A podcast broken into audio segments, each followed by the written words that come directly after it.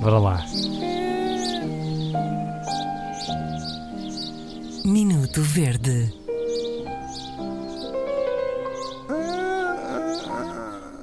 Manda o gato embora, vá.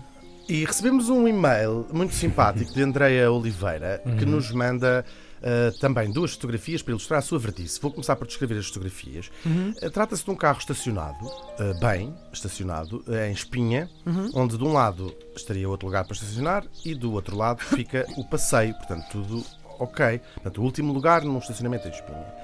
Só que dá-se o caso de o carro que do lugar estacionado à esquerda estacionou pratica, completamente colado ao carro da Andreia, Aconteceu umas de manhã. Uhum. Foi, completamente colado, ah, e o outro carro, ou seja, e do outro lado estaria o passeio, mas não está o passeio, está outro carro em cima do passeio estacionado, bloqueando ah, todas as outras portas do outro lado. Portanto, o carro ficou completamente bloqueado. Mas Mas é o- era o carro da nossa Andreia, é o da carro nossa da nossa. Andreia que tem uma Ai, ai, ai, particularidade e agora vou passar a ler a mensagem.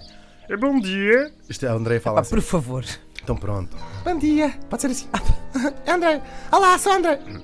Acompanho as verdices todas as manhãs e dou comigo a pensar. O homem ou a mulher tem razão, mas também não é preciso ganhar uma úlcera, uma úlcera nervosa por causa disso. Com aquele ar superior de quem acha que nada atira do sério. Mas ora que esta manhã o cenário para sair com o carro era este que eu descrevi, eh, e toda eu verdejei, inflamei a úlcera e ativei o meu refluxo gástrico. Deixam-me doida estas abéculas que não fazem ideia da doidice que é sair a estas horas com crianças pequenas. Aproveitando o momento e o tema, frequentemente conduzo uma carrinha adaptada a pessoas com mobilidade reduzida, duas jovens de 24 anos que são minhas irmãs. Já estarão a imaginar o nosso eh, currículo de abéculas que estacionam indevidamente em locais reservados e depois regressam cheias de descaramento com Ah, eu fui só ali. Ou então, ah, mas foi muito rápido. Mais eh, rapidamente os mando eu à.